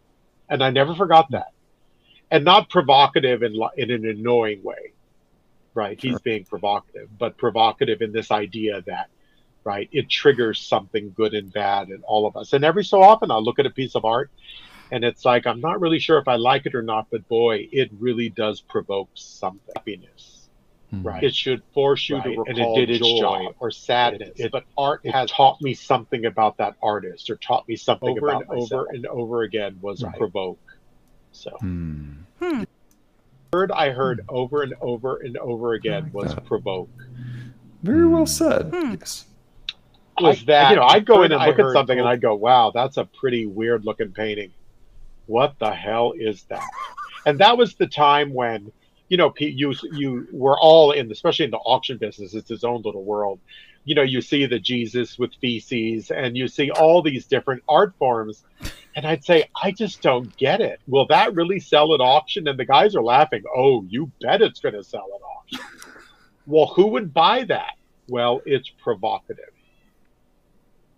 It's it triggers something in all of us, whether you like it or not, but it did and the artist did his job by mm-hmm. creating something that expresses. And I hmm. think what's exciting is when the expressive nature of the artist is different than what you are provoked by. Right? That's something that's not the intent of the artist, but definitely works with you. That something deep inside has been triggered in a mm-hmm. good way or a bad way, or like smells will do that. Mm-hmm. You know, some people have smells that there are certain smells that, you know, trigger all kinds of things. And those can be good smells, bad smells, evocative smells, childhood, all these things, romantic, right? Mm-hmm. And I think, I mean, art plays that similar role. Mm-hmm. For sure. Well, and think about it, all of our senses are triggered by that right? When you think about it, music does that, taste does that. How many things we taste that bring back memories that are awful and wonderful? I remember being forced to eat that, or I remember eating that on a, you know, a, some sort of celebration, even feeling things, you know. So I think all of our senses should be our best when they are triggered to bring about another sort of provoked thought, memory, expression, something in all of us. Years ago, I was able to take one of Ansel Adams' last classes in Yosemite Valley. And, you know, his black and white photographs. And my dad, mm-hmm. I grew up yeah. with a dark room and, and I still shoot with a Rolleiflex. I still like doing black and white. But I remember asking him what motivated him and what do you see that you like? And he says, I think he said, I'll never forget that one of the most amazing things is to see something unusual at the time and photographing it and hoping after you've developed it that then it does its magic. Not just at the hmm. time when you're photographing it, but when it's done and then looking back at your image and going, wow, I didn't even think of that at the time. I didn't see that symbology. I didn't see the meaning. And that always got me excited.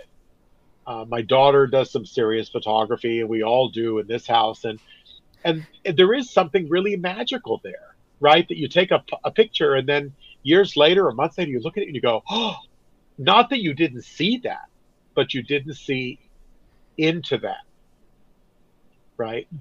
And I think life is like that too, right? I think there's something wonderful about studying our memories and going, wow, at the time I missed the whole point, right?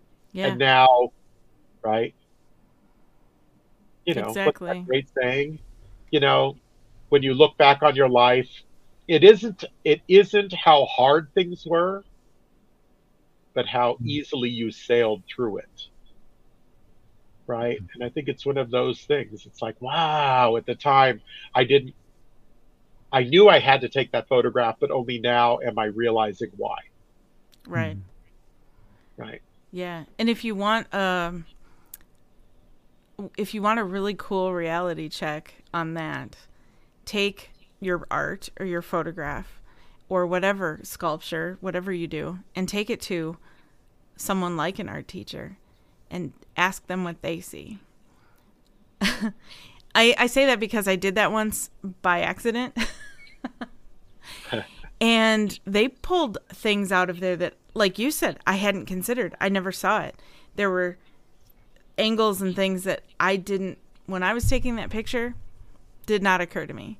But that person saw it because they, that's their eye is different than mine, you know, and the final mm-hmm. product right. was different than what I was seeing in the moment. And that was kind of cool. And it opened my eyes to see it differently. Just like when you were describing how paint is made from minerals, which are rocks, mixed with oil and slapped on some, slathered on some fabric. And I thought, huh, I will never see paintings different, or I will never see paintings the same now because they're all, and I'm looking over my monitor at, at a painting over there.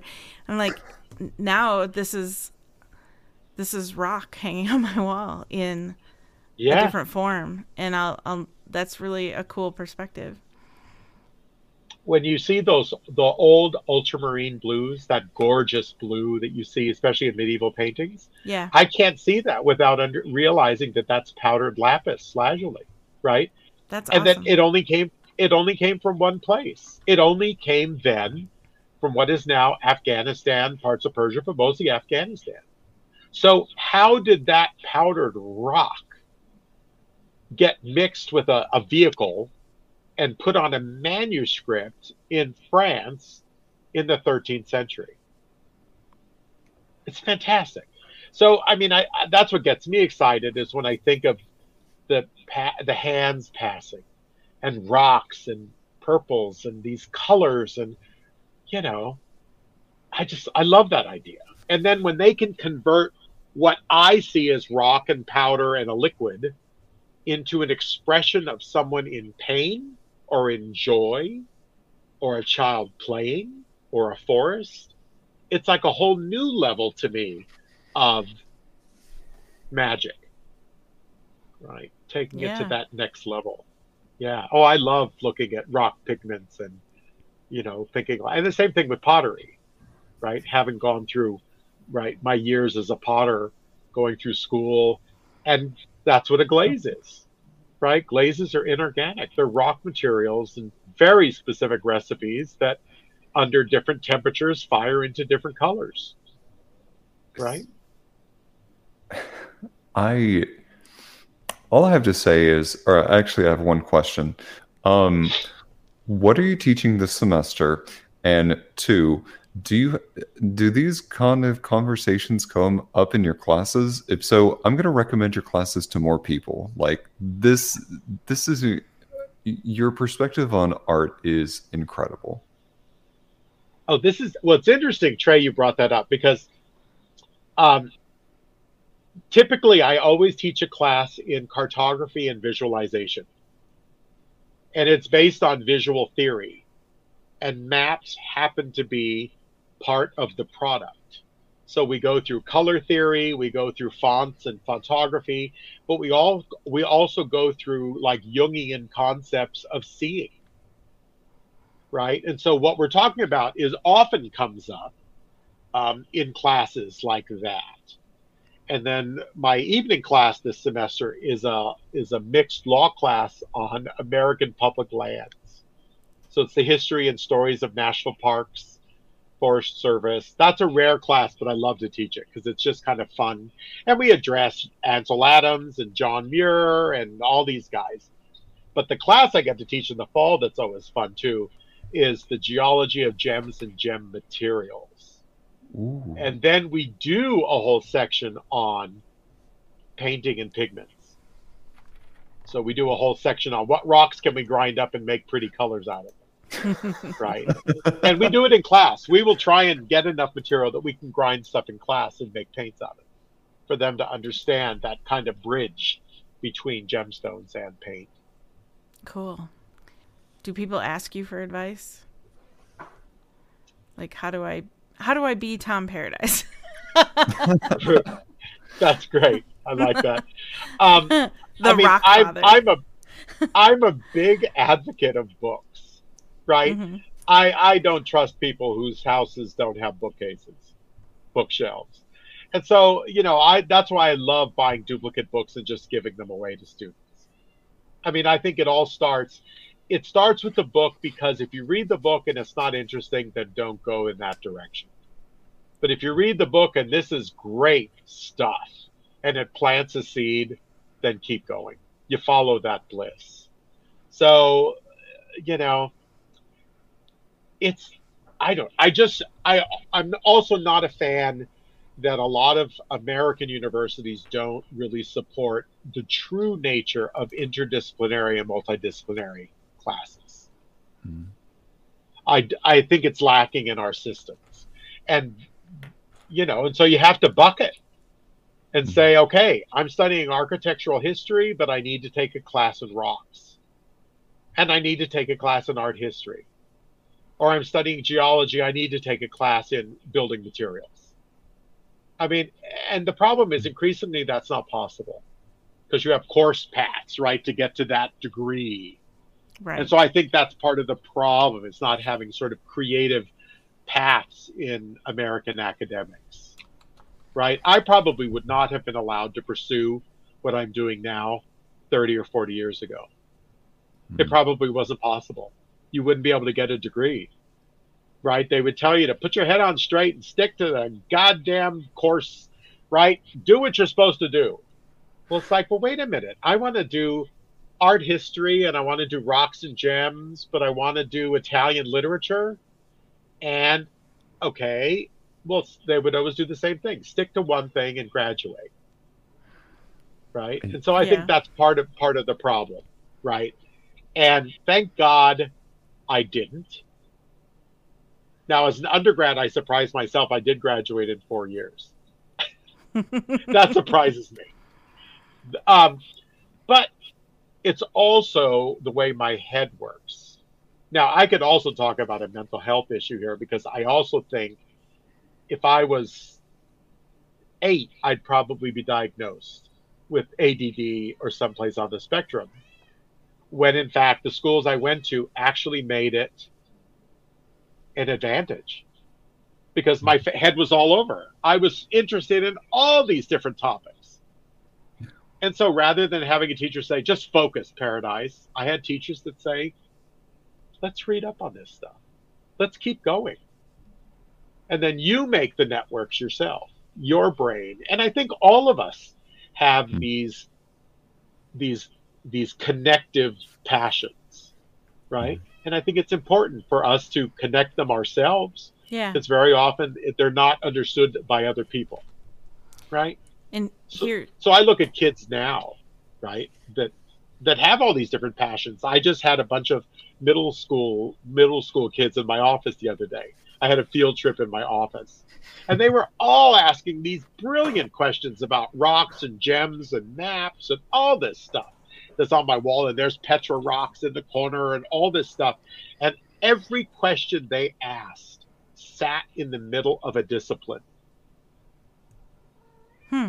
None of them were like typical of something you would study formally. okay. And that's when you realize, I think we think like that. I think we bridge those ourselves, but a lot of times in academics, we're forced to focus, right? You know, Mhm. write a cogent thesis, right? Rather Right. than, you know, I I think I I think I figured out how to link these things. So Yeah, here we've been calling it multi passionate because we see a lot of artists that have multi passions. And I remember being told when I was, I, I did, I had a fashion line at one point that showed at Fashion Week. And I remember being told by another designer, don't photograph, even though I'm also a photographer, don't photograph your own stuff. Don't photograph your own fashions because you don't want it to look that looks bad. To ha- to be able to do both both create fashion and photograph it. And the reason completely eluded me because i was like why? And i also then my self-confidence kind of wavered like maybe i shouldn't um and it took me a long time to get to the a point where i felt like no i'm just going to do that anyway I can do both. And who's who's gonna judge me? I don't know, but I think there are a lot of artists that are multi passionate that want to do things like sculpture and painting and and and and and that's okay. Um, I'm one of those people. I want. I'm a do-it-yourselfer. I want to do all the things in my very short life, and this podcast I, is one of them. I I get it. See, the nice thing about getting old and having gray hair is all of a sudden I am now eccentric and eclectic. Right? So those two words all of a sudden are what people would say. But 30 or 40 years ago, whatever, in elementary school, you'd be unfocused. Yeah. Mm-hmm. Right. So yeah, no, no, I I, I just thank God I, I had a dad who was an elementary school teacher that was like, okay, let's do this. You want a camera? Let's do it. That's you want awesome. a telescope? Let's do it. It was great. And so all of these where I had a telescope as a kid and we had a dark room and I had all that stuff. And so we were out. I remember sitting on the roof with my dad as a kid taking a photograph of the stars at two in the morning because That's I cool. thought the stars and stuff was cool. And my dad said, well, this is photography. And then let's go downstairs and develop it in the darkroom. But that's when you need the mentor that gets it, right? That doesn't think of it as, as something weird. And I've had students that you can tell that uh, we get notes when a student has been diagnosed, you know, with some aspect of Asperger's or something. And then I get them in the classroom and it's like, this kid is brilliant mm-hmm. and he's focused. He doesn't have any disability at all because someone else read it, right, as an unfocused nature, when in fact that kid just had too many interests. And they were still trying to figure out how to make that perfect banana bread out of life, you know, just take it in that direction. So, and I see this a lot in universities because I get undergrads and grad students right? And so. I'm I I love letting them follow that passion, those multi passions, right? Uh, having a teacher, I think, like you, that that recognizes that and supports it. It's been shown and it's been well documented that those who have received positive reinforcement for what they sometimes get as like their weirdness ultimately pushes them forward to continue pursuing those passions. So I think it speaks to to how well you are loved. Otherwise, you would. Um, I don't think Sandra would have pushed as much as she would have to have you on our show, um, or speak so highly of you. Um, and I think that also speaks to your reputation and to your very illustrious career. So, to mm. that, I have to say a very, uh, very hearty uh, applause. Can we get some applause in our chat for Mr. Tom here? That's great. Yay. Um, Tom, I want to say um, chatting with you has been utterly delightful. This, I have never learned so much about gems. I've never, I have learned more things about gemstones and about history. oh, oh, and doggo. You have a puppy. What is she the dog name? Up. Penny, the corgi. Oh, hi, Penny. She heard. Penny she heard you clap when you were clapping. She woke up and kind of showed up. Oh, sorry, Penny. She has oh, huckleberry oh, coloring. Huckle- She's the mayor of the house. they always are.